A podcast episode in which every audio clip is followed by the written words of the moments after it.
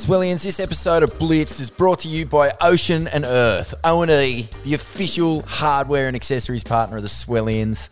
Surf hats, board bags, tail pads, ponchos, leggies, repair kits, storage, MR soft tops. Mate, it's the biggest selection of accessories out there designed to keep your surf stoke happening. Uh, it's Australian owned, primo gear built to last, and it's been around since 1979 when Brian Gecko Cregan first decided that surfing for life was a pretty fucking good lark. And uh, how can you not back that in? Uh, one of the OG trailblazers is uh, Cregan, still churning out the surf stoke prod. Get on it now, oceanearth.com.au. Buff yourself out. Competition surfing. Rashes.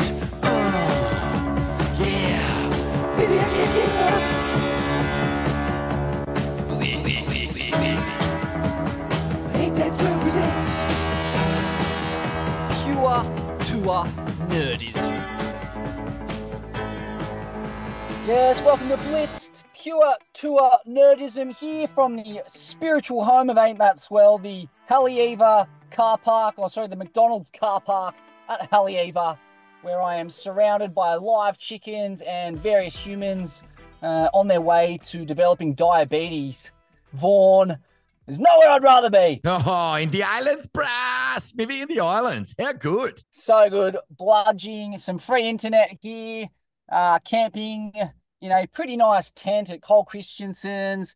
And, uh, mate, I had the absolute pleasure of walking over the sand dunes and walking straight into the women's semi final at the Pipe Masters. Molly Picklum and uh, Betty Lou Sakura Johnson just going blow for blow in one of the all time great women's heats. And I'll tell you, Vaughn, one thing that did not come across on the podcast uh, on the broadcast was how heavy the conditions were that day. It looked so dreamy on the broadcast. My first impression of the lineup that day was that, you know, I I walked over the dunes. It was the water was a, a bluish black tinge with a stiff offshore, Mm. and the noise of detonating kegs was so intimidating uh, that I thought, oh, th- this is potentially beyond where women surfing is at. Uh, this was before I saw a wave caught. There were long lulls and then just the most perfect, hollow, deftly first reef kegs weren't hitting second. They were just coming in all the energy, unloading on first reef, full on six to eight foot cones of mortal consequence. And uh, yeah, just the noise of the detonating kegs was so intimidating, and it told you everything you needed to know about the G forces at play.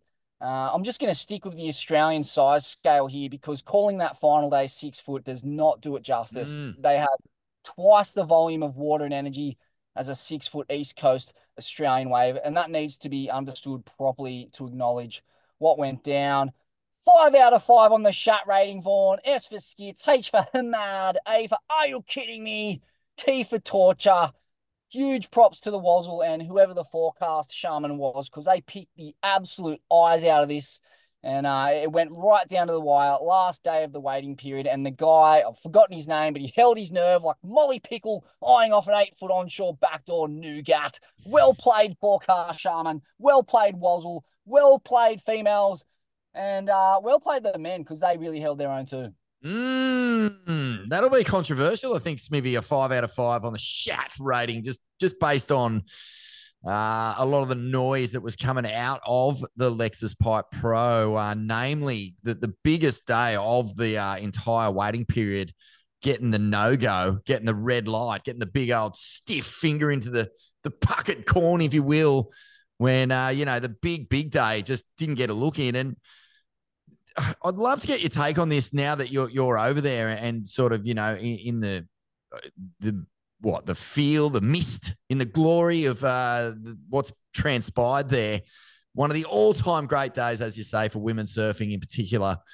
But is there any sour grapes about that big day getting missed? Is is anyone sort of huffing and puffing and stomping their feet and uh, you know just walking around with a, a rank look on their face. I mean, um, geez, Jack Robbo, for example, uh, stitched up in this sort of like crossy, hard, like beach break sort of, I don't know, like just just garbage, really, uh, in, in his heat.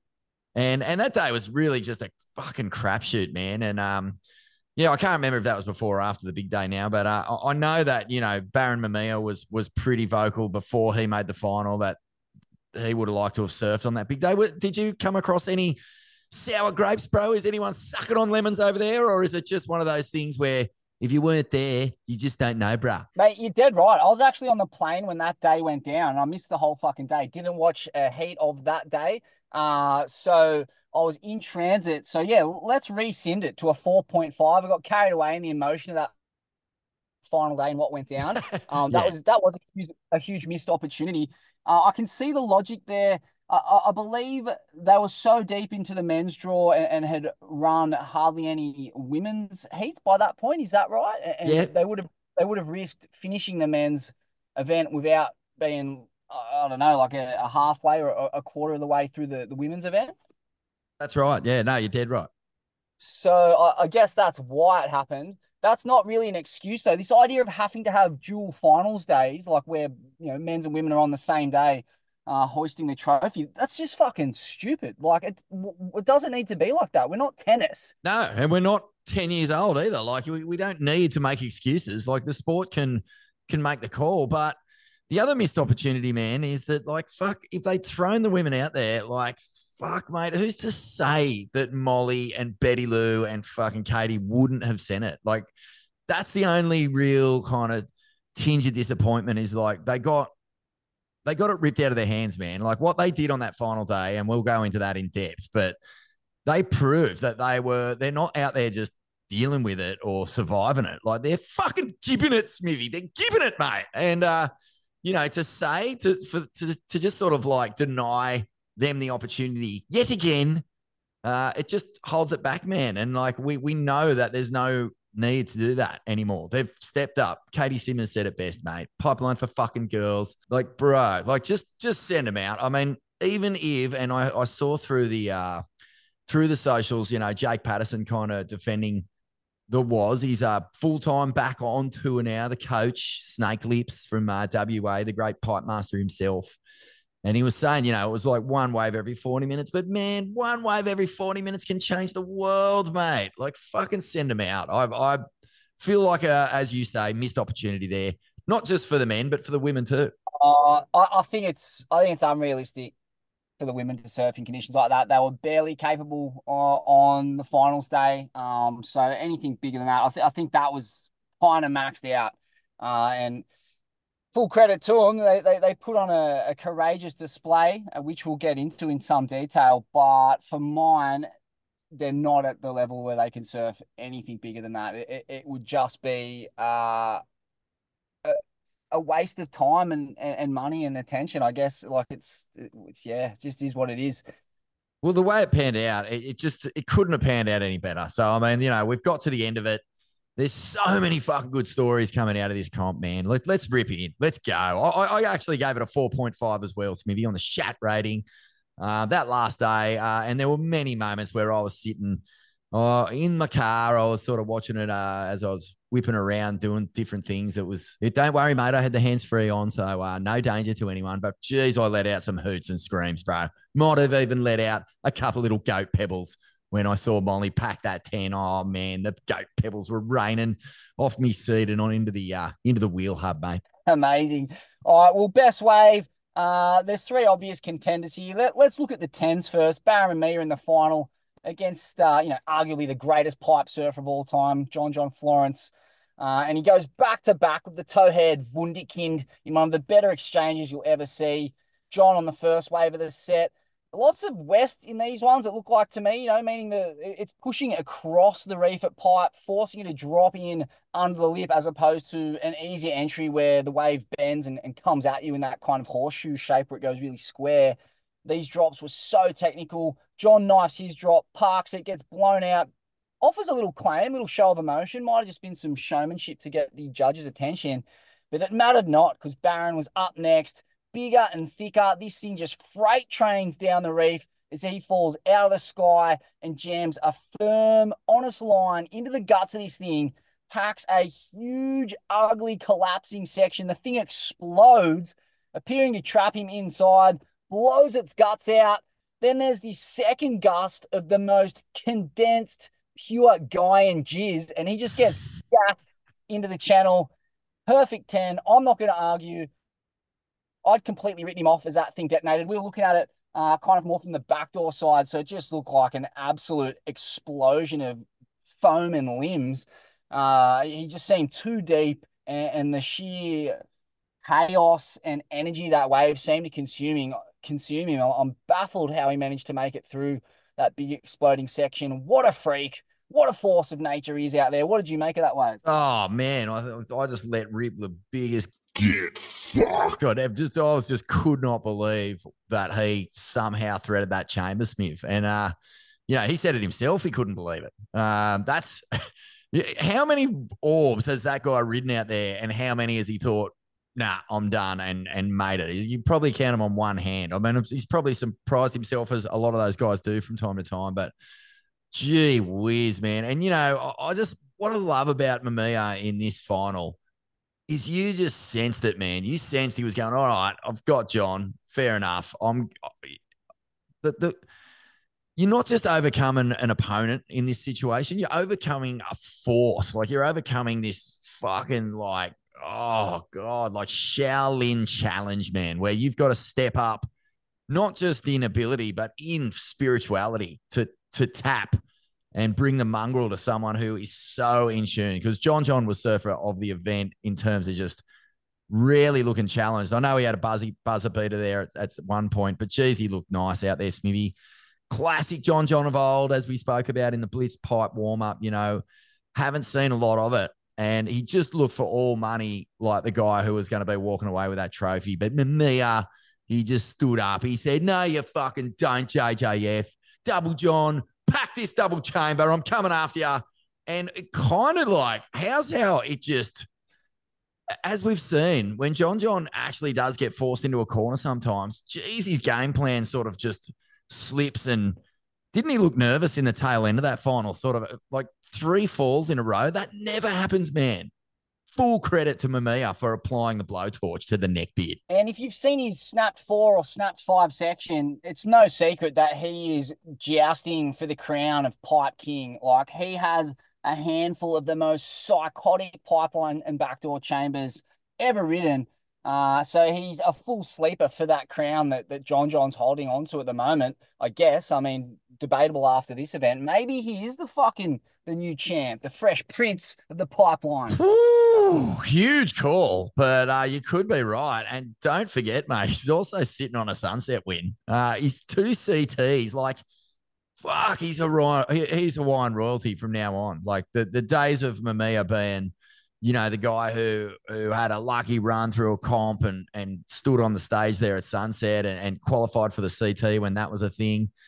Um, you know, I think that that came with. Uh, I heard it many times throughout the broadcast. You know, it came with this sort of like imposter syndrome of him not knowing whether he deserved to be there. But a win at Pipeline, a win at Sunset, like you you you rubbing shoulders with the gods, mate. You're you're in the elite company there and you know that he'll be hitting sunset uh, as, yeah, the new crown prince of the Pippolina and a former champ at one of the most difficult waves to read on the tour, if not, you know, on the planet. Jeez, he's going to be uh, a, a bolter for this top five now. Absolutely. Moving down the list, uh, Molly's 10, cometh the hour, cometh the North Shelley Cone, Queen. Holy shit what a heat it was with Betty Lou, but more on that in a second. Uh, the wave itself, well, you know, up against a local, she needed something special, and the competitive firebrand grit merchant delivered plus some rinsed corn, full send on a big, clean, terrifying pipe set, every bit of eight feet on the drop, pulls a long grab rail descent, keeps her nerve through the long drop, uh, avoids, you know, straightening out, just getting decapitated, manages to bury the rail, and get a line honest enough to sneak under the cannoning lip line with just enough drive as this thing cannons across the reef. She's super deep in a big pit, blown out. Every judge gave it a 10, bar one, and dropped a 9 7 on it.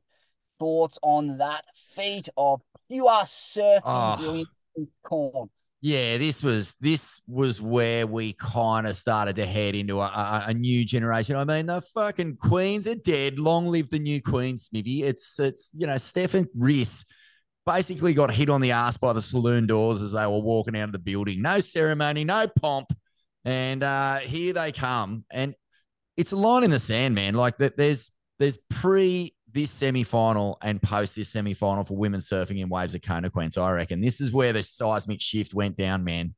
And Molly's 10 is the most at it, fucking chewed out.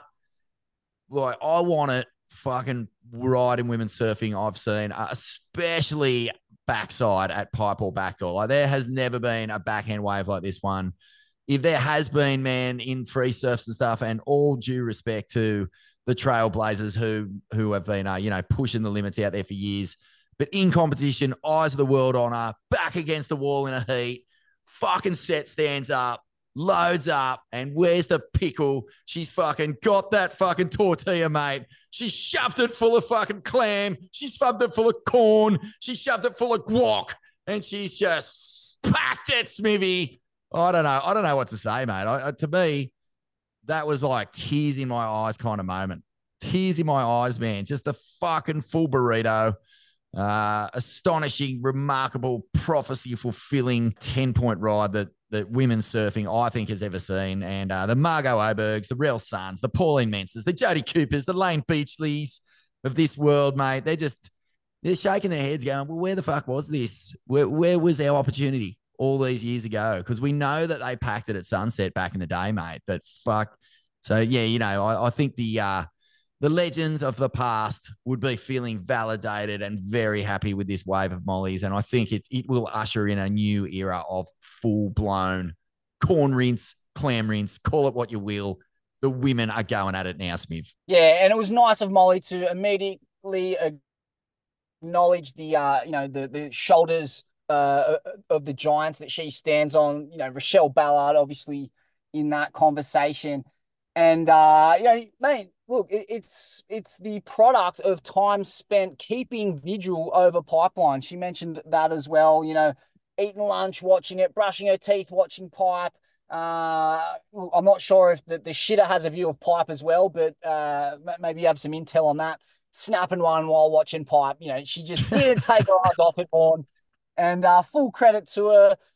Funnily enough, that wasn't my best wave though. Uh, it was actually Molly's 9.27 in the final oh. for full blown backdoor death trap. Uh, watching this thing live, I had my heart in my throat. I was terrified. Uh, in terms of technical difficulty and sheer egg jam, I thought it was the best wave of the event, men's or women's. Uh, the wind had come up for that semi, uh, that final, sorry, and it'd come up pretty strong out of the south. Uh, it had come up during the John and Ian Gentil semi, mm. but, but both of them pretty much called it quits once John had it wrapped with a couple of solid scores. It was just nasty out there. Uh, the onshore had this kind of texture on the face and these big chandeliers. Next minute, the women's finals on with these two lithe grommets staring at chandeliering eight foot backdoor tunnels of doom. The thing that gets me is like to commit to a wave of that size with chatter on the face and chandeliers in the pit. Like you're taking off not knowing whether the thing is just going to drop a massive chunk of water straight onto your head and drive you straight into the reef. Like that's out of hand. That that level of commitment and, and courage, uh, you, you're essentially knifing into a total unknown situation that you've got no control over. And that's what she did. She knifed the drop, bobbled on a bit of a bump on the descent, full on hard in mouth stuff before finding a rail and, and a line into a huge section with enough conviction to overcome a sketchy chandelier and get the make. One of the most courageous waves I've ever seen. Wow. Shocking ball. Could not believe what I was seeing. Nah, and what was the energy like on the beach for that, Smithy? Because, like, I was, as I say, you know, by this stage, I was just sitting in my car watching it alone screaming, bro. Like I was fucking screaming when I saw these waves in the final. I just couldn't believe it. Like, did, did you sense that you were in the midst of this sort of game changing moment? We were screaming. I just let out the biggest.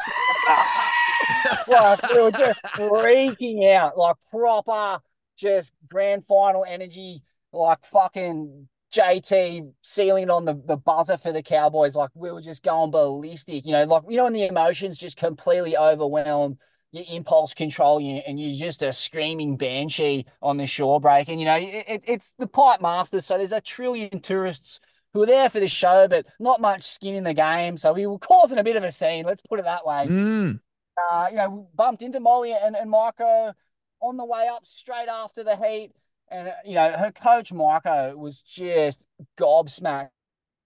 He couldn't believe what he just watched. And yeah, it was hard. It was, you know, hard to cop that she didn't win that final. Uh, I felt like she was the better surfer across the event, but yeah, it just doesn't work out that way. You know, couldn't find a, a decent backup, had the, the most memorable wave of that final. Um, that's you know taking nothing away from Caitlin Simmers, but man, for mine, Molly was the MVP of this event. Yeah, and man. got the wave the event. And, and I guess like you know.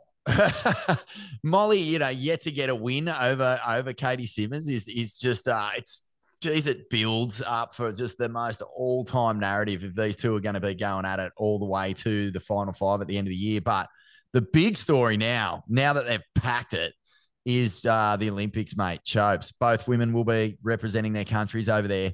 And you just know that if they've got each other in any way, shape, or form, like the fucking, you know, the reins are off, bro. Like they're going to be bolting horses, just trying to shovel themselves, you know, under the lip and down the face at Chopes. So, what a, what a moment, man! I, am just I'm actually you know you say Marco's gobsmacked. I'm still just so blown out. I'm I feel as blown out as some of those waves they got spat out of. Just proper proper admiration and froth and stoke for what these women have done, particularly uh, the timing of it. You know, like just uh, with Steph and Riss moving on.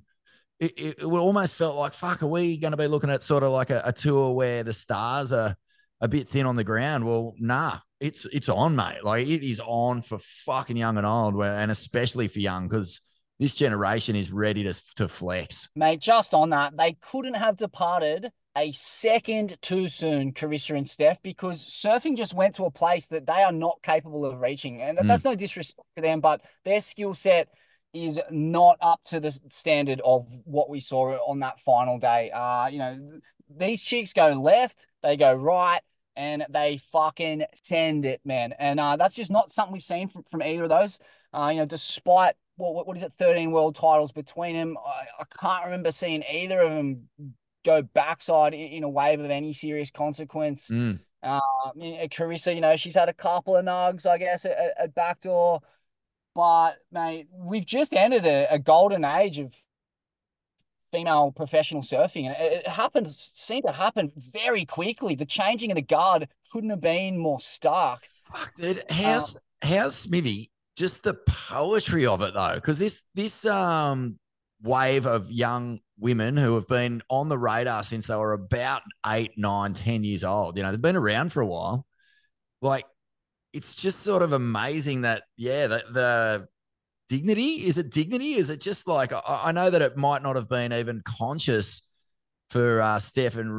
Like it, they might not have been fearing this next generation. They could genuinely have just been going, "Fuck, I've been doing this a long time. I'm just losing that little bit of froth." I'm sure the hunger of the of the generation beneath them has been sort of like playing on their minds, but for these young women to come out at this moment and just make that sort of statement far out it's it's just perfect timing on behalf of everyone really Amazing. Oh mate, yeah, you're right. It is. It's cosmic, divine timing. Um, just before we, we get into some of the other segments, I just want to rip through the day one highlights because it was uh, you know, basically the best day of surfing since the Pipe Masters two years ago. Mm. Um, and yeah, it was fucking firing, and there was heaters across the board. Callum Robson's buzzer beater and he's in the round of 32. You know, Seth, a former runner up to the goat Uh, he's at his home break, and the Evans head bomber scalps him on the buzzer. Top that.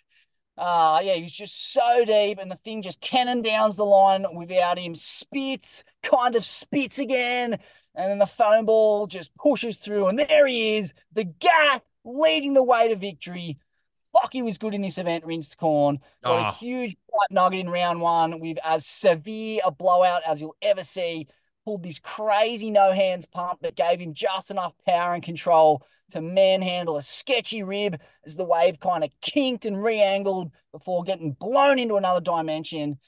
And Vaughan, uh, when, when you consider the 10 Callum got at Peniche last year, you know, basically the best beach break barrel of all time, I'm calling. He's fully entered the conversation as one of the best tube riders on tour right now. Mm. Yeah, man. Well, I uh, I totally agree. He's just like the working man's hero, eh? He's like working class.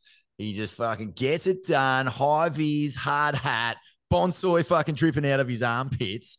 And geez, he does it for the fucking Australians, mate. What's true grit? If you're wrapped in cotton wool from the age of six, have you got true grit? If you're loaded with coin, given stickers and shit, have you got true grit? True, true grit. grit. It's dirt in your crack, sweat on your sack when you're breaking your back. It's diesel and dust and doing what you must to get fair up at. Well, true grit is the shit that you get when you're not scared to put in the yards for it. Well, come on, Cal Robbo, you're made of the truest grit. You creased little Gabby Medina with a classic woodburn hit. You're backed by King is Diesel, you got concrete Aussie battler with true grit in your nuts. Mate, a working class hero of a soy milk sponsor. How times have changed. Amazing. And uh yeah, you know, people just adore him for that. He's no frills, no one backs him, and he just loves being in that position. He's the perennial underdog. And you just see like the energy and the the respect he's generated for himself off the back of his work ethic, uh, the way he conducts himself, you know, polite, humble, hardworking. Uh, it's the kind of athlete everyone can get behind. But you know, that's a that's a, an ethic that carries on across that whole generation of Australian surfers. The way they conduct themselves, man, it's they're, they're doing us proud on the world stage. They're not putting noses out of joint like a few others on tour, which we'll get to in a second. Bit of drama over here in the islands, bruh, rinsed corn. Uh, but yeah, just moving down through some of the other day one highlights. The Colapinto brothers, really special moment for them on day one. Big Bro gets a buzzer beater victory right as Crosby is paddling out. Crosby is literally looking into the tube at him as he rides to victory. Then Crosby takes down Medina in his first ever World Tour heat. Incredible.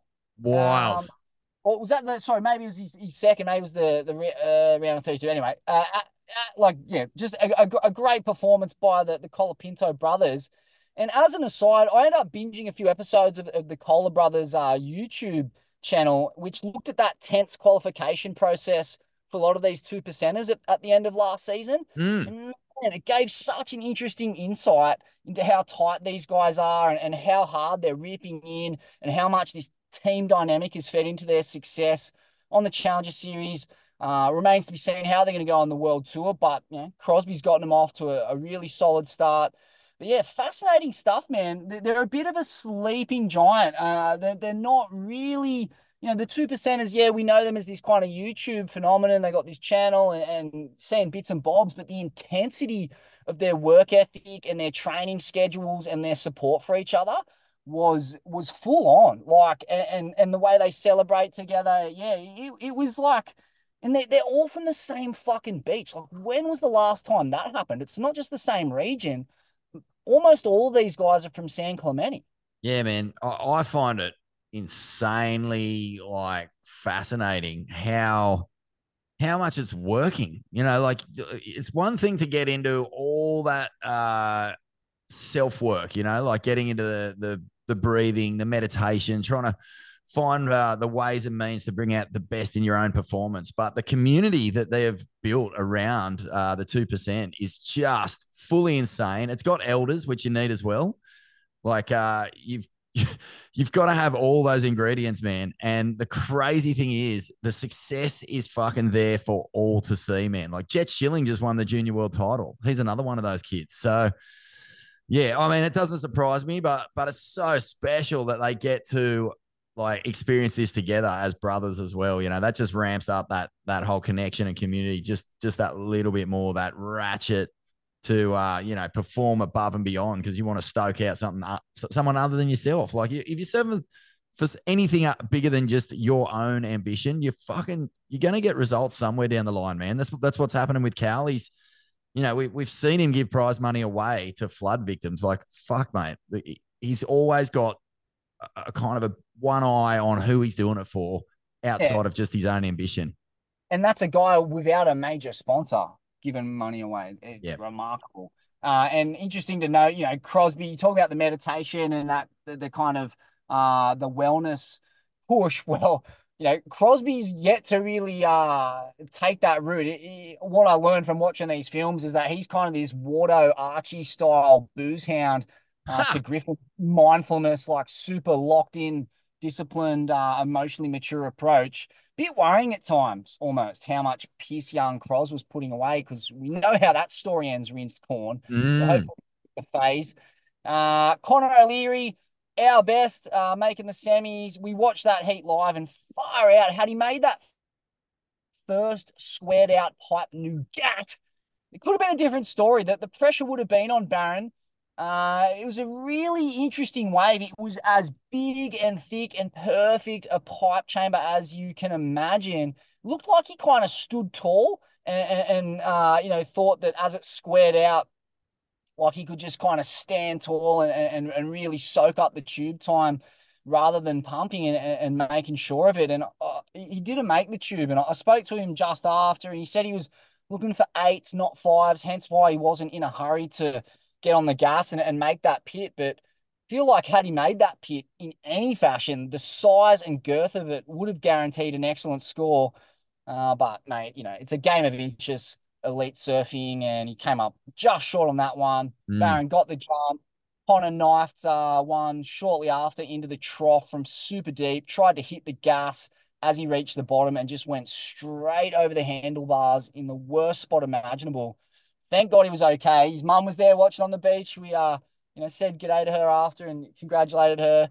She's a fucking queen. What a classic. Yeah. But epic result uh, and start to the year for O'Learyzy Brah. Third in the world, bruh. Third in the world on the rankings. That's got to be a career high. I, I, don't think he's been higher than that. And just so good, man. I, I had to listen to our, our pipe preview show uh, just before we, we jumped on for this, and a uh, few few good calls in there, Smithy. I think uh, Connor – you know, uh, has, has kicked off the year in a fashion that he would desperately be, oh, just probably relieved about, but also like definitely determined to get, you know, like he's had a few slow starts and put himself under pressure at times. And so just to see him get this far was awesome. Um, uh, you know, obviously, uh, a couple of choices we made. Uh, well, we we missed Caity. We missed her. We we kind of thought that the swell, if it was bombing, wouldn't suit her just just yet. Proved us wrong there, Smith. Woo!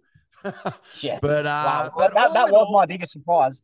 Yeah, all in all, I think we kind of got uh we kind of got about 50-50 with our calls. You know, uh, we thought Chippo. I think I called Chippo and Jack Robbo uh, in a major semi with a Chippo Medina final. So I was well off with that that call. But fuck, I still enjoyed Chippo's performance. You know, he, he got in there, he, he got gritty, he uh, almost had it, if not for a Yago, you know, buzzer beater, and just lessons, little lessons learned there.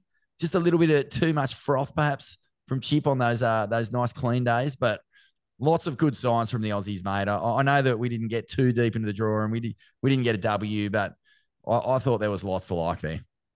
Mm, absolutely. Yeah. Well, we had no eliminations in uh, round two. Everyone got through. So that's promising. I mean, look, at that, you just don't get Australian pros who aren't elite in the cone zone. And whoever fumbled in uh, the first round, they weren't going to fumble twice quality conditions. So that oh. was satisfying to see.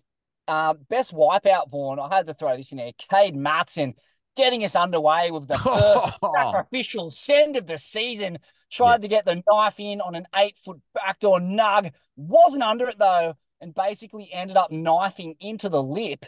The worst possible scenario at backdoor, backwards, head first, from the top turnbuckle. All that was missing was mankind laying on a bodgy card table in center ring beneath him. Shades of Ric Flair in the Royal Rumble, circa 97.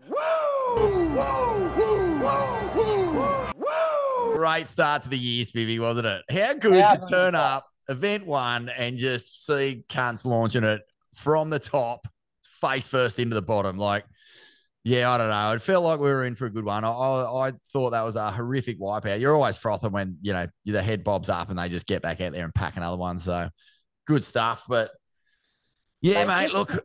Yep, just, sorry. just on that quickly. Uh, look, I just wanted to uh, drop a bit of breaking news because it's been a baptism of fire for the uh, the two percenter rookie Cade Matson. Word on the street is he transgressed badly at sunset during a warm up surf in the past Oh. couple of. Burned a local former pro and noted firebrand who's fully got him. Have heard reports there was a slap or a crack, as it's known over here, involved. Unconfirmed at this stage, but stay tuned, Swellians. You know how much Smitty loves a good slap in the islands, bruh. I'll get into this. Uh, not a wow. start to his rookie year for the two percenter. Oh, that's huge. That's two massive fucking encounters with Hawaiian heaviness in the first, what, month he's been there? Oh, maybe pump the brakes a bit, bruh.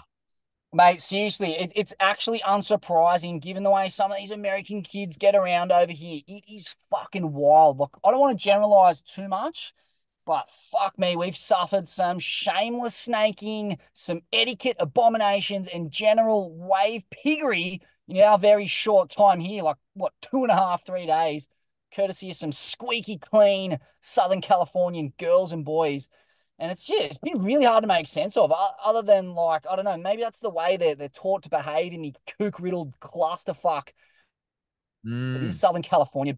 But, it don't fly in these islands, bruh. Oh, mate. on our island. And I don't know the lay of the land well enough, Vaughan, to staunch one of these little grubs, but you can be sure I'll be waiting for you when you come down under for the Australian leg.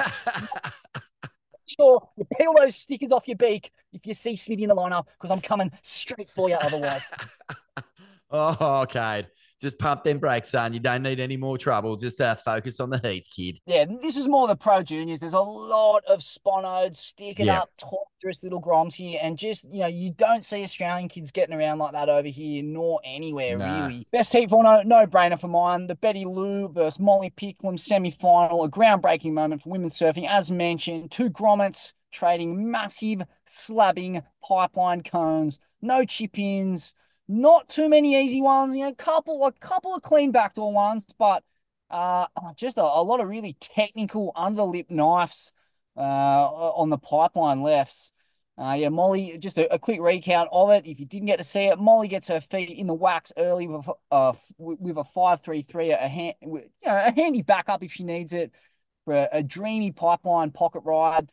Betty Lou strikes back and applies some serious pressure with a 7 for a clean backdoor drainer. She keeps the pressure on, compiling some solid backup scores a 587, a 567. Then blammo, the pickle drops the ace, a perfect 10, backs it up with a 5 6 for a pretty shallow but perfect pipe pit. Uh, and that's basically where her, her, her combined total stays. They're just going blow for blow at this point. Mm. Nothing too, not super deep, but it's consequential and it's cooking. And I'm telling you, when you are on the beach, it had an air of heaviness to it that was completely lost on the broadcast. Like as a guy who spends a lot of time around these kinds of waves, uh, I was very intimidated by what I was seeing and hearing.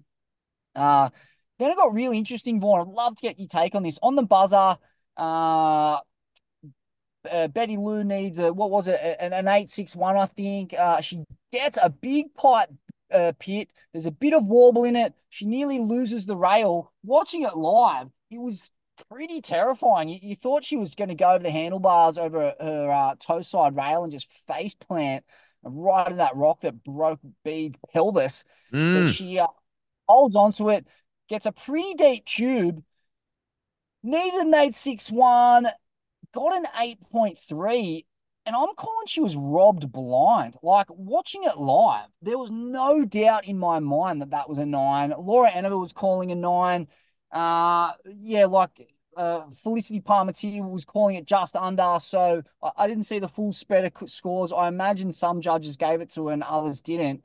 But watching it live, it just seemed like it had to be the score. It was such a heavy drop under the lip, knifed it. It's really weird though, like where the judges' tower is situated, they're looking into the tube at pipe. Where we're situated, we were kind of more on the backdoor side and a bit more front on with the takeoff. And uh, those perspectives make all the difference. Um, so yeah, what do, what do you reckon? You reckon she got the score? Uh, it's a good. Well, you bring up a good point there. I remember sitting on the beach with uh when Jake Paddo won the the Pipe Masters against Bruce Irons in '98, and uh, even around then, you know, uh, people were onto the fact that Goat had been sort of using that angle for years to sort of stall on sections that may not have had as much consequence or whatever to get you know, that appearance of these super deep rides because the judges are looking across at it. A bit harder to fake now with the, the multiple camera angles looking at every wave, every which way but loose. But in the initial moment when you're dead set looking straight into it, yeah, I reckon it's a lot harder to get a, a scoring wave or a score that you need at pipeline. Um, in saying that, if I'm just going to put on me me red, white, and blue, green and gold bucket hat here and and pull me, you know, coaster out with its little boxing kangaroo and wave the flags to me like fuck the big difference and this is going to be fuck marginal uh, and nitpicky it could have gone either way and you wouldn't have been upset but the the little inch of difference that I gave it to Molly over was because she just went it so hard like I've watched that wave of, of Betty Lou's a few times and there's a bit of that hanging on for Grim Life. And God, she does everything so well. And she's fucking packed it, full props. But I just lack the attack that Molly had on the A. So I know you can't give her more scores than what she got. And yeah, her backup was just a mid-range five, but that attack, that that unbridled fucking attack that she had was worth the win, in my view. So yeah, no great loss for me. But uh, uh as you say, mate, I wasn't standing on the beach and it does take on a whole different scale. The fear, the fucking commitment, what you need yeah. to get done to make a wave out there. But on the broadcast, you know, the, the way that Molly positioned her body to fucking slow down at the base of that way of that 10 and then accelerate through it, come out with the speed arms akimbo. Oh, I'll, I'll just gobble that up forever, man. Nah, fair enough, Vaughan. Uh, moving on to the biggest melt. Look, no prizes for guessing. Oh no! Probably the biggest story that's come out of this event, other than the uh, the. I mean, it, it's equal in gravitas to what the women pulled off here, but in a, in pulling in the other direction, the puckered cornhole, better known as the smelly asterisk, has smeared itself all over Filipe Toledo and his two world titles rinsed corn. Might be the biggest and most telling melt of the modern era. Look, when the two time reigning world champion cannot get over a combined total of 0.5 on an all time, and let's be real, almost playful at times day at Pipeline, you really have to start questioning how this guy was allowed to be crowned world champion at all. Like, I'm not here to throw shade at Filipe Toledo. He's a, a beautiful human, a beautiful father, a beautiful family man. He's come through the depths of depression to claim two world titles. But oh, man, like how like how without any kind of proficiency in ways of consequence can you win a world title in surfing in this modern era? I, I look back through all the previous champs. Uh, you know, Mick Fanning's a good example. The guy sucked in heaving left pits. Chopes pipe, super average. He went and applied himself, spent like a month at Chopes to wrap his head around that joint, uh, and ended up winning multiple world titles on the back of performances in heavy water, heavy Pacific water. Uh, you know, someone like Adriano de Souza springs to mind. Same deal. Couldn't get a result in, in heaving Pacific pits. Went and did a stint at uh, at Chopes, similar to Mick. Uh, kind of borrowed straight out of his handbook you know, went to Jamie O'Brien, cap in hand in Hawaii, asked the great master for some help, uh, uh full of humility. And uh, yeah, you know, like there's many more examples. Italo Ferreira is another one. Uh, you know, came to Pipeline, engaged in probably like really one of the, the great all time showdowns with the the great pipe magician Gabriel Mm. Medina. Uh, you know, had Dorian in his corner again, did like a month long stint or something in the lead up at pipe. Overcame a, a heavy rib injury in the event, had to don that impact suit, um, surf injured, got the win. What a win it was. Mm, And just all of these things, like to me, that's what this level of surfing demands. To be to be crowned a world champ, it takes, it should take grit, courage, pain, determination, and the conquering of demons and demonic cones. And to think Phil was in line this year to win three straight and pull up alongside the, the late, great Andy Irons, arguably the greatest call lord cone fiend hellman of all time it makes my stomach turn. mm. And it, it just makes me think that this WSL Final Five uh, scheme, saga, format, system, whatever you want to call it, it's just been a massive disservice to professional surfing. It, it, it's been a glitchy couple of years, and it's allowed a surfer to get to the top of the game with a skill set in waves of consequence that is worse than your average plumber or concreter on the east coast or southern coast of Australia. Like it's wild. And after his pipe performance for I went back and I watched a, full, a few of his heats at Chopes.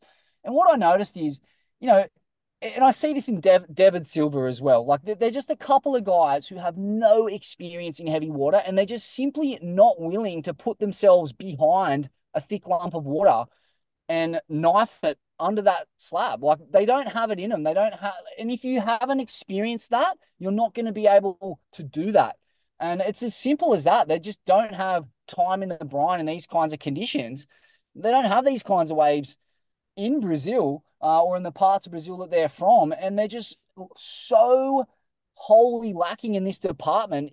It's it's bizarre for an Australian to watch this and to see the kind of surfing that we see go down on a on a swell by swell basis on all corners of our globe by people who are working full time jobs for a living. The fact that a guy can win two world titles um, and and and be as bad as that in, in conditions like that, it's stupefying, Vaughn. It, it just speaks to Mm. some system failure.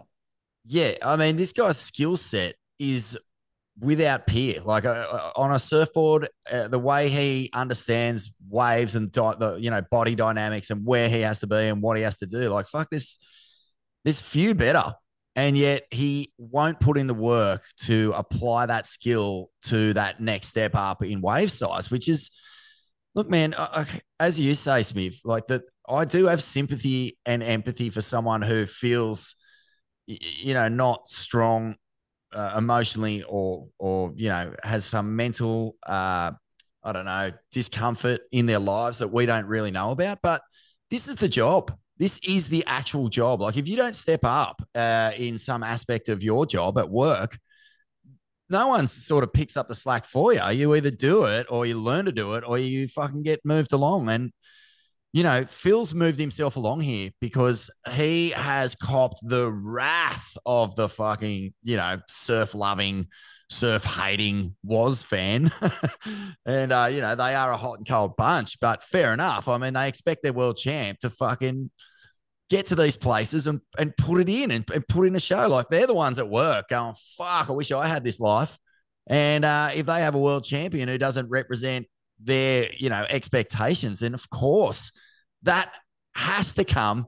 It has to come up with uh, comeuppance, mate. Like you, you can't just exist in this uh, sort of area of pro surfing that suits you and nowhere else and expect to be just fucking given a, a clear run at it uh, by everyone else. And there was part of me thinking, is this guy actually preserving himself? Because you know, when last year when we were talking about um, Chopes and what would Phil do at Chopes, like, will he turn up and have a dig just to put the naysayers to rest and then win the world title? Or would he preserve himself, maybe not even turn up to the comp at all, so that he could get the win? And like, part of me when when he was getting the zeros and then he pulled out of the comp was going, is this is he preserving himself for the Olympic gold medal? Like, are we gonna?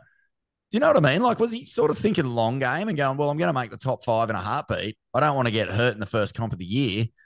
I'll just brush this comp and maybe focus on Chopes. But clearly, that's just me looking for silver linings in a fucking grey, cloudy sky with no silver linings whatsoever, Smivvy. The timing and the why of the retirement is such a fascinating question, Isn't I mean, it? it? It came on the day that the women put on this show, and essentially you were seeing, uh, you know, fifty to sixty kilogram female pro surfers outsurf the reigning two-time men's world champ, back-to-back world champ, uh, in waves of consequence. Um, so I don't know if if that played into the decision that he'd just been absolutely shamed by the female side of the draw. Um, perhaps it was the fact that if he wins this year, he draws level with AI as a three straight winner. And, and that, Mick Fanning, and Mick Fanning, a guy who actually puts work in harder than anyone. You know, there's two, there's two things at play there. You've got a fearless fucking unit with the most competitive, like aggressive competitiveness we've ever seen against a guy who went down that road of hardcore work ethic, man. Like fucking no one put in the yards like Fanning. Um, so where does he place himself against these two guys? Exactly. But three in a row, Vaughn, back to back to back, all of it won in waves that are not over four foot. Like, uh, you know, in, in, it was crazy to watch during this broadcast. They were running this hurley ad. And it was, it's, it's Filipe Toledo doing a full rotation air reverse in two foot slop and raising both hands, a double pointed claim after nailing a shory full rotor and it was just the most jarring contrast Mm. both action that was unfolding in front of you and the announcement that had just been made. And you're thinking, wow, like, where has this decision come from? Like, is, is it pure? Like, is he fully paying respect to the core? I'm not worthy. I'm not worthy of three straight. I'm not worthy being mentioned in the same sentence as Andy Irons, a, a- another three straight winner. Mm. Like, I mean, I, I just wonder, like, pulling out uh, over so-called food poisoning. I mean, was it food poisoning, Vaughn? Was Filipe Toledo literally shitting himself as round two was about to take place?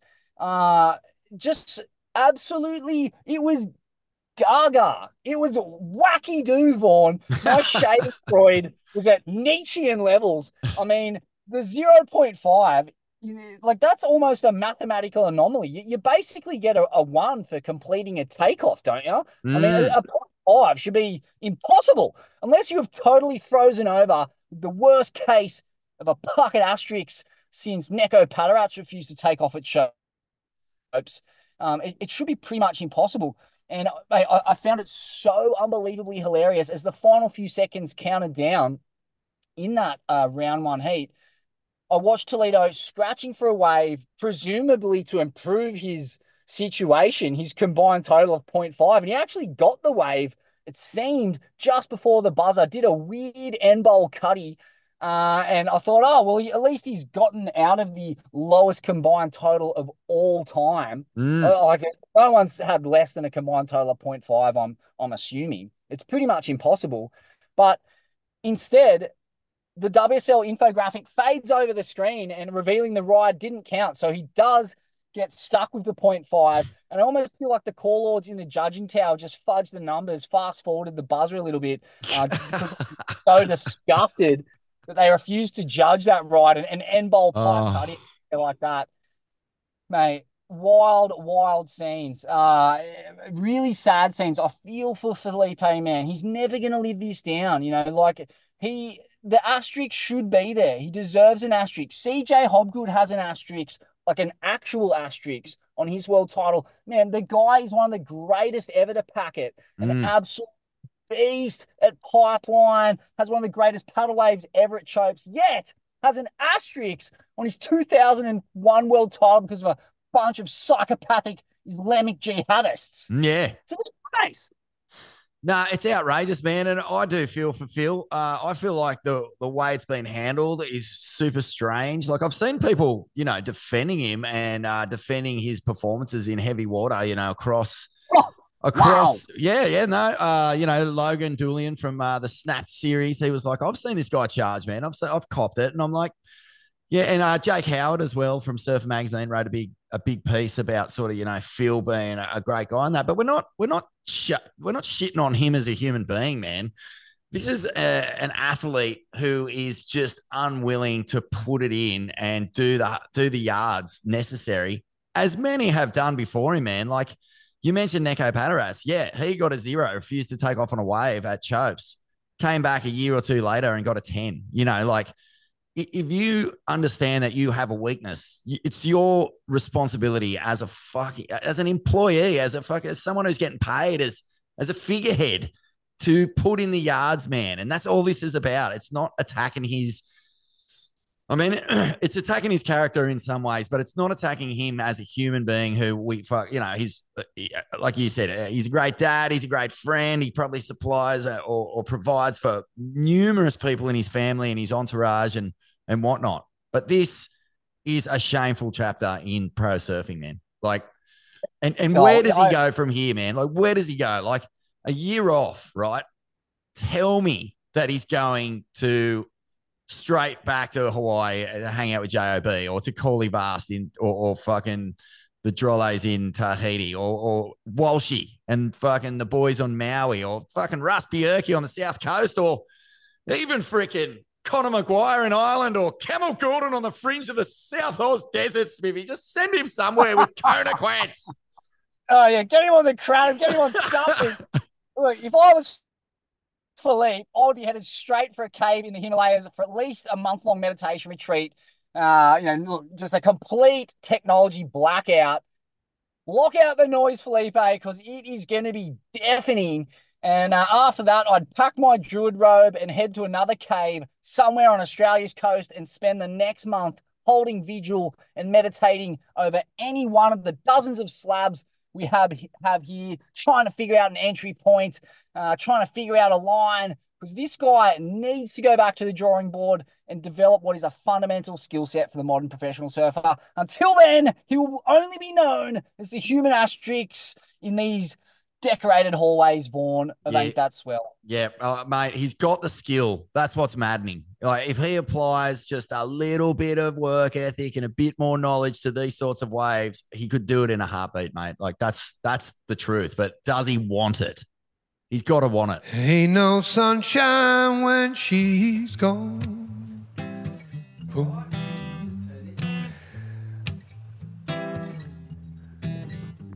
Ain't no sunshine when she's gone. This house ain't no home. Time.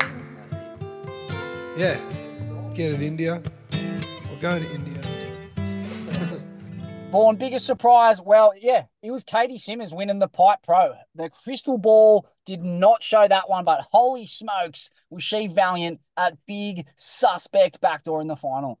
Yeah, she was so fantastic, man. I just yeah, she caught us off guard, mate. We thought another year maybe of just sort of like, you know, wiping those rookie cobbies off. And I know she made the top five and, and she's a freak of her her time. But this this set a new benchmark. And as I said earlier, you know, the, the, the queens of yesteryear, the 13 world titles between them, Steph and Riss. I mean, this is just like revolving door. Out they go, and in come the new guard. Caity Simmers at the very, you know, very at the top of the arrowhead there, Smithy she's a, a, bit of Tom Curren. She's a bit of Dane Reynolds. She's got a bit of everything there. And uh, I just feel like this this is the also it's not just about a performance shift for women surfing, it's a culture shift, man. We're starting to see and really appreciate these like wild characters from different areas all over the world. It's not just like, you know, rolling up your sleeves and fighting for every fucking penny that you got to get, which, you know, nullifies your inner person. Like if, if you're just fucking wondering where your next pay packet's coming from or where your next burger's coming from and do I have enough fuel to get to the next comp, you're not really going to be able to show who you are as a human being in those sorts of scenarios. So, you know, women surfing's at a place now where, where we're getting to uh, really understand the personalities and, and get to meet these women properly. And uh, I just think it, it, you know, it augurs well, my friend. It augurs well, Smithy, for a golden age of women surfing. And I think we've just seen it really kick off. I mean, we were blessed to have Riss and Steph. They are two of the all time greats. They will always be. But uh, this this feels real special. And, and I feel like the Molly Caity rivalry, even, is just building well. Hey, like, you know, how many more knockdowns is the pickle going to cop before she starts throwing a few uppercuts, even a few cheeky elbows? Get the blades involved, mate. Best performance, Simmersy Bra got the biscuits, but I'm going with the pickle on this one, Vaughn. Call me one-eyed, but the Shelley Beach psychopath had Smitty screaming, Aussie, Aussie, Aussie, bust down that door, Queen, when she got one up on Betty Lou, uh, and when she knifed that backdoor death trap in the in the uh, in the final. Uh, what is it? Four starts at Pipeline she's had. Uh, and in that, uh, a Vans Pipe Masters crown, a Vans Pipe Masters runner up, and a Lexus Pro Pipe runner up. Not bad. Mm. Yeah, definitely performer of the event. That was the heat I wanted to watch more than any. I, if Molly was in a heat, I, honestly, man, I, I was just going, they're the heats I want to watch. She she just she gives it so much attitude, doesn't she? She respects it, but she wants it, and she really fucking goes after it, man. That, that's the kind of surfing I can get behind. I think most of Australia has a new favorite surfer too. Fucking oath. Uh, breakthrough for mine was, you know, Betty, uh, sorry, Caity Simmers is the obvious choice, but for mine, I think we saw the coming of age of, of Betty Lou, Sakura Johnson. I, can't remember a professional surfer with more names than Betty Lou, Sakura Johnson. Nor can I one that punches this far above her weight. I mean, when you're a featherweight in a heavyweight arena like solid pipe and backdoor, you have to be so precise, so technically supreme, so in tune with the ocean and your equipment just to manage the volumes of water and weight and power at play. I have no idea how she does it. And uh, yeah, look, Caity Simmers is in a similar category, another featherweight punching above her weight. Um, all the women are. Fuck, the, the inertia and sheer magnitude of those kinds of conditions.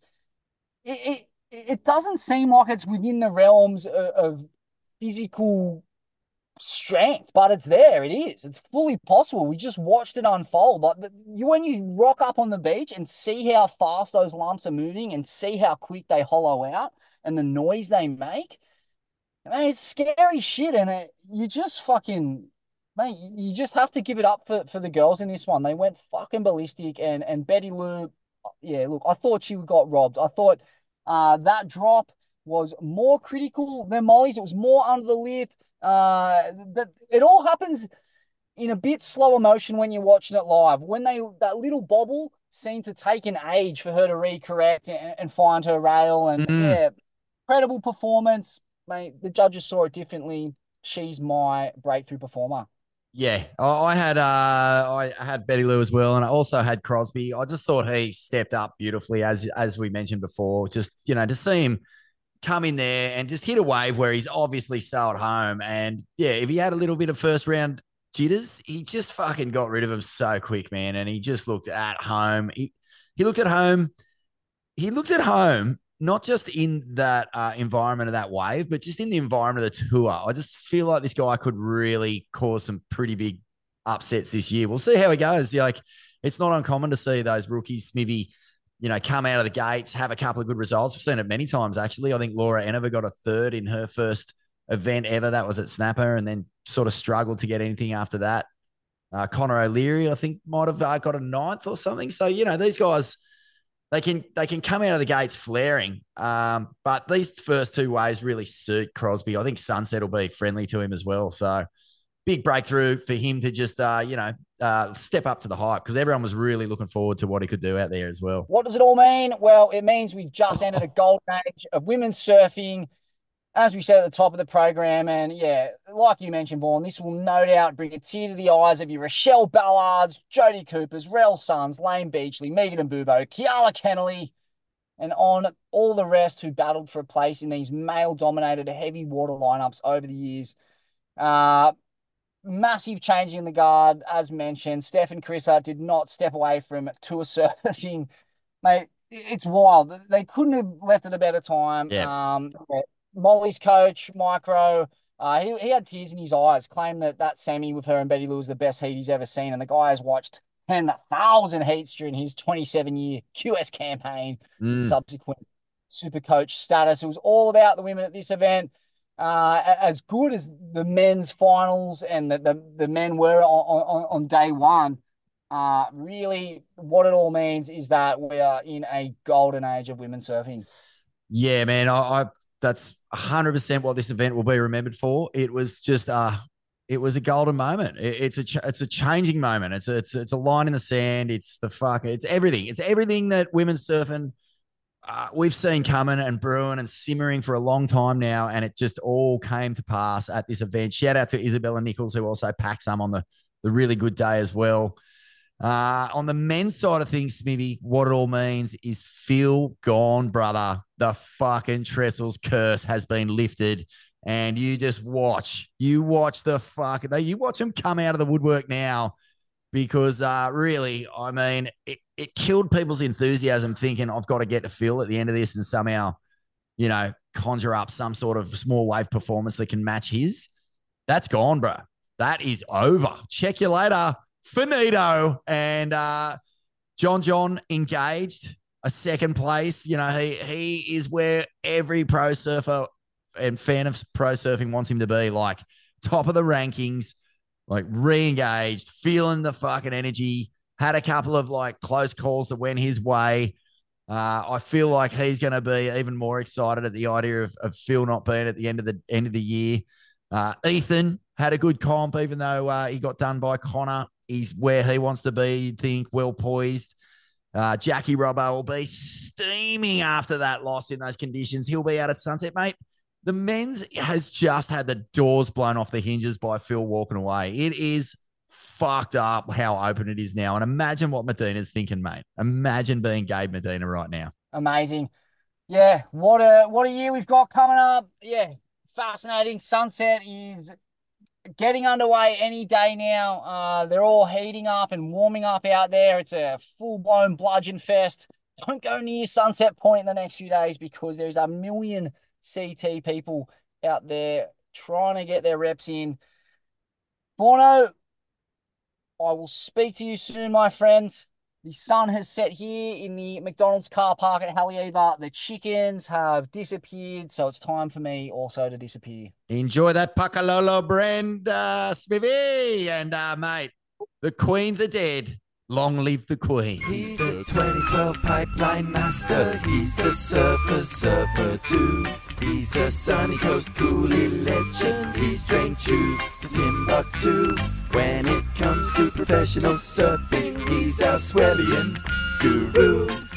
If anyone knows, you know who knows? Parkos knows. Parkos knows. All right, well, uh, pipe is a wrap. But joining us right now on Ain't That Swell for a quick, quick Sunset Pro preview is the three time champ from Sunset, Joel Parkinson. G'day, Parko. Yeah, Vorno. Welcome back, mate. Thanks, mate. Geez, had a good time with you in uh, secret left Hands Pacific Reef break, mate. Real fun. It was amazing. Watching you do laybacks in some big pits was great. Ah, I'll put them up on Instagram soon, mate. Everyone will get to share it with me. I love a perso. no, mate, it was amazing watching you surf over there. And, um, you know, obviously uh, we were sitting on the boat watching heats from Pipeline. Just a couple of your takeaways from that event, uh, particularly, you know, getting home and checking out the finals. Yeah, our finals day was epic. Um, you know, I, I, I find it's just hard not to say girls stole the show. The Yeah. girls just completely stole the show. It's they. You have never seen a level of surfing jump so drastically from. They they took women surfing on its biggest biggest step I've ever seen. Mm. That was incredible what they were doing, and that that was um, I was insane. It was a pleasure to watch, and and cool. Now I can't wait to watch them at sunset. I can't wait to watch them everywhere. Now it's just like they are charges harder than ever. It's crazy, isn't it? Like eh, the past couple of years, uh, it's amazing. Like you said, the the the level uh, and the leap that has been made. Because in the past couple of years, like they were craving the opportunity to get out in that surf, and they finally get it. And within two years, you're seeing stuff like what Molly was doing, just the full body drag, like that technique, that absolute like like just wanting it so badly, not just holding on, man, but actually attacking it. It was just um, fucking astonishing. Yeah, exactly. Positioning too. Like pipes are hard. Like getting position always right position, right and right, right. You know, depth of everything was ridden deep. Like foam balls going on. Like you know, that's just amazing. They just set a level for, for all the next generation to come through, and you know that's the where where the, that's where their uh, that's where their meter is now. It is, man, and um, far out, dude. Like I've just ch- checked our swell line forecast this morning, telling people in low line low lying areas on the North Shore to start packing up and get ready to evacuate. Like we're looking at some pretty huge swells hitting the North Shore in the next few days. Like what, what do you think, man? Like, is, is this forecast? Uh, what's the best sunset for you? Is it is it fifteen to eighteen foot west peak roll-ins like the old sort of uh, '80s surf movies when Kong and and those guys went ballistic out there, or do you prefer sort of like the sunset that sort of comes in and, and hits the peak, or, or sort of runs down the point more? Yeah, I prefer I prefer like uh, like a normal west, not like northwest. I prefer it so it's the really the inside bowl. You connect that kind of like you want to have a bit more north in it with a touch of west, not too much. So you just want it to be able to get the peak. And sometimes you can even get that slingshot, like where your wave is like a six foot, maybe eight footer that turns, comes across into a you know eight to ten foot sidewinder, and then it goes through the bowl. Mm. Like the old Elco days and stuff. I just think it's freaking such a risk, and so it's uh, it's a great for a spectator, but as a as a surfer, and it there's just so many variables from from getting cleaned up and breaking your leg or your board to, to all the things you know. Um, it's really cool to to watch. I think as a spectator because you just see absolute carnage. And it was cool to surf if you're on the right side of that heat, but it was terrible on the backside if you're on the wrong side of it. Oh, for sure, man. Um, what do you make of the old guys who say, you know, the, the crew's sitting under the peak and just getting barreled and doing a floater or a cutty, uh, uh, just only surfing a third of the wave? Do you do you buy into that at all? Oh, not really. I mean, it's like any surf comp. Like good surfing wins in the end, right? Yeah. Like, there's no, if someone does, yeah, just doesn't take off and gets a, a, crazy pit and does a crazy turn or a crazy floater, then yeah, it's crazy. You know, to me, it's just good surfing wins. You know, all there is the purists and all that, but there's still good surfing always comes out. It does, man. Um, I guess the the easiest place to start here, uh, as we look at the athletes and, uh, the positioning of people on the rankings and stuff, is that the defending champ at Sunset isn't going to be there. Um, what do you make of, of Phil withdrawing from the uh, this year's CT? Oh, yeah, they must have a lot going on. He must have a lot going.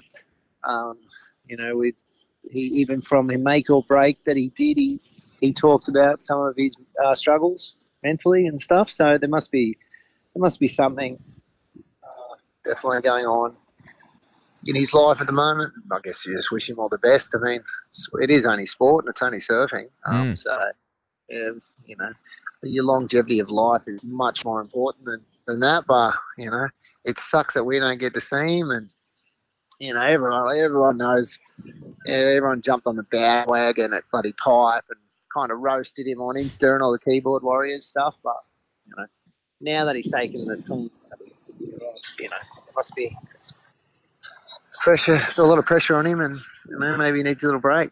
Mm, yeah, true that, man. I mean, uh,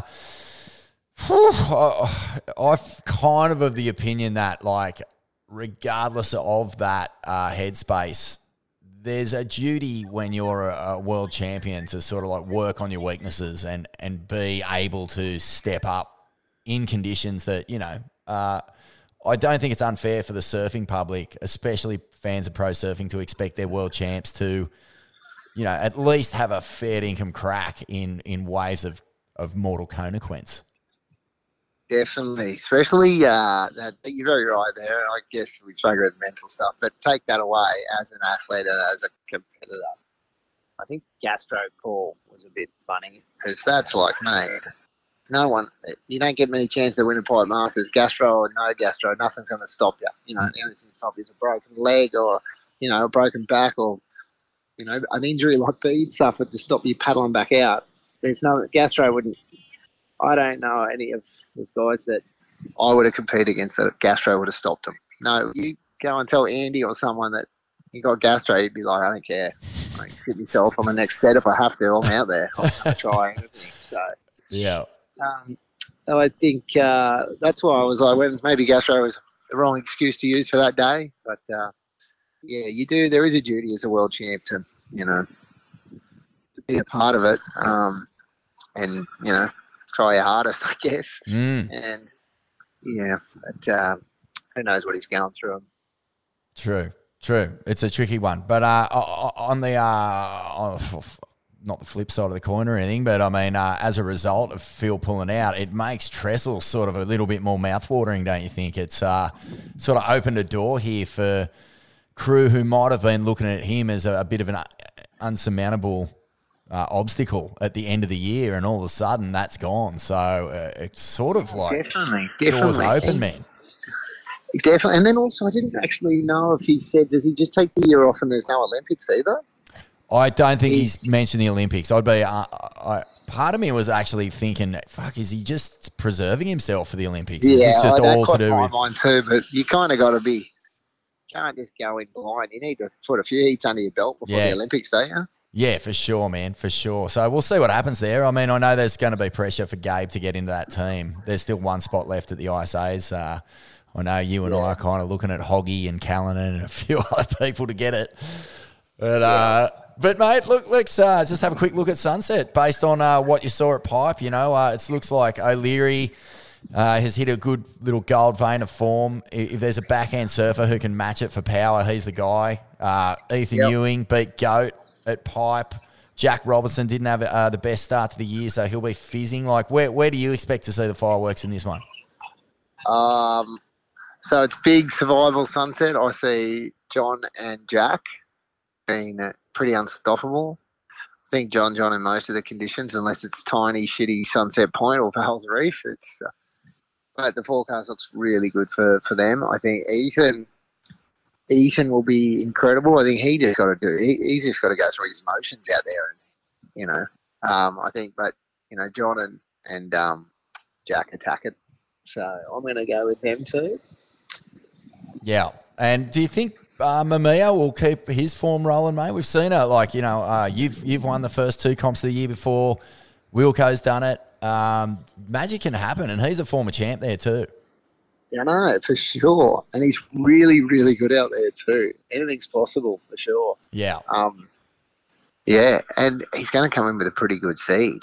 So definitely, uh, definitely a chance that I definitely see him being quarters and beyond for sure. Mm. What about bolters, man? Anyone in the draw like a lobby or a, a an Arcal or oh far out? I mean, there's actually some pretty sick Yeah. surfers down the tail end there. Those two Yeah. percenters are all big dudes like uh, Cole Hey, Houshmand. and, Cole, I'd love to see that. That's what I was going to say. I really Yeah. want to see him open up. I know, and that wave suits him. So I'd love to see him open up with uh, just show his power and his you know muscle that way. Especially, I spoke to Luke Egan about him. Luke just had so many raps on him, so I just can't wait to see him open up. Yeah. Go. What about Goat, mate? this is Goat uh, has really been not completely sort of there with his uh, heat performances in the past. But basically, since he won pipe, I don't think he's done troubled sort of the back end of the draw at all. Do you, like, he hates Sunset. Everyone knows it. Is he is he capable of pulling off something shocking out there? Yeah, oh, mate. I, I don't think. Maybe he sounds like his hips not even that good. So I don't know.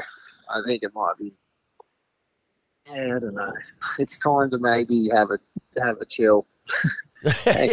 Just uh, you know, have a relax, go on a surf trip. and, You know, take a wild card here or there if you want. But I think sunset is sunset's not not for Kelly. It has never. He's never really been a fan of it, and uh, at this point in his uh, career and what he's probably with an even sore hip, he's probably not probably not up for it. Like he's probably up for it mentally, but physically he's maybe not be up for it. Yeah, man. I mean, uh, I think Kelly's just lurking around. This is my theory, anyway. He'll probably call me out on it, but um, feels like he's just lurking around in case the US win that last ISA spot. Because uh, you'd imagine they'd be happy to sort of send him out an Olympian. I reckon for sure, and that's what if he's got to go through the motions and surf a few comps, so be it. And I tell you what, if that happens, oh, I've for you know if there's ever a fairy tale that that bloke deserve like he's he's a type of fairy tale. We all thought fairy tale was pipe, but maybe the real fairy tale is that. So Oli- who knows? Imagine Olympic gold medal draped around the goat's neck. It'd be fitting though, wouldn't it?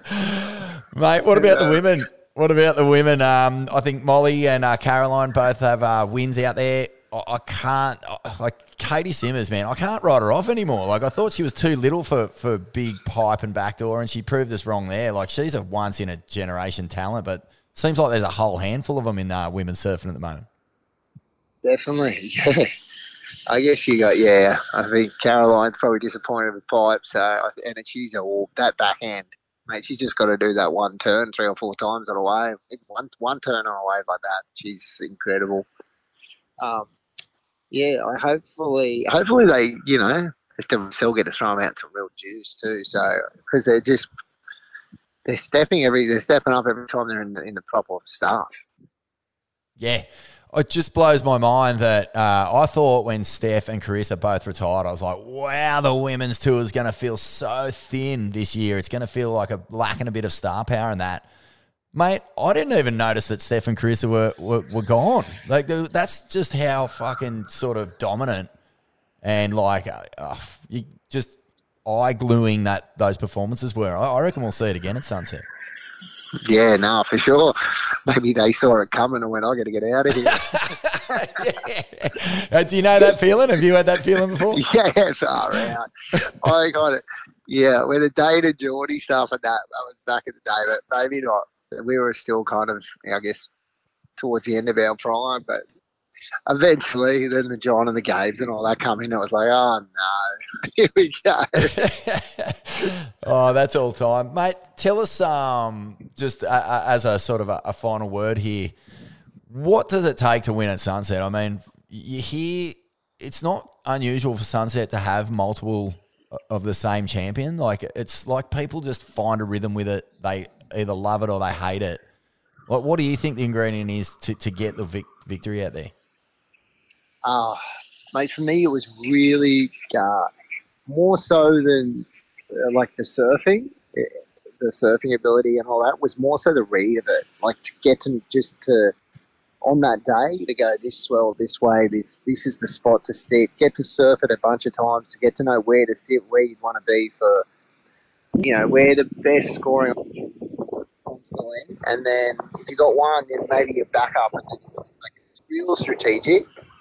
And I think it just like knowledge really, like um for sure. I know that's why it's got so many multiple like, multiple guys, and then certain people surfing suits it too. So such a good studier of that wave. That's why I think he was Mr. Sunset. He just you know see some wedge from backyards coming across, then it was from Kammies, and he'd watch it all connect It'd be like, "That's where that break," you know, four. Yeah. So it's just a, it's just a, mate. It's like kind of the, the better you know it, the better off you'll be in, when you're surfing it. Oh, that's Yeah, definitely. sounds silly, almost too obvious. It is really, yeah, too, but it is like, and you know, some people just don't like it. And if you don't like it, then you're probably not going to do that good out there. yeah, true, mate. Hey, um, world champs, Parko. Who are they going to be this year?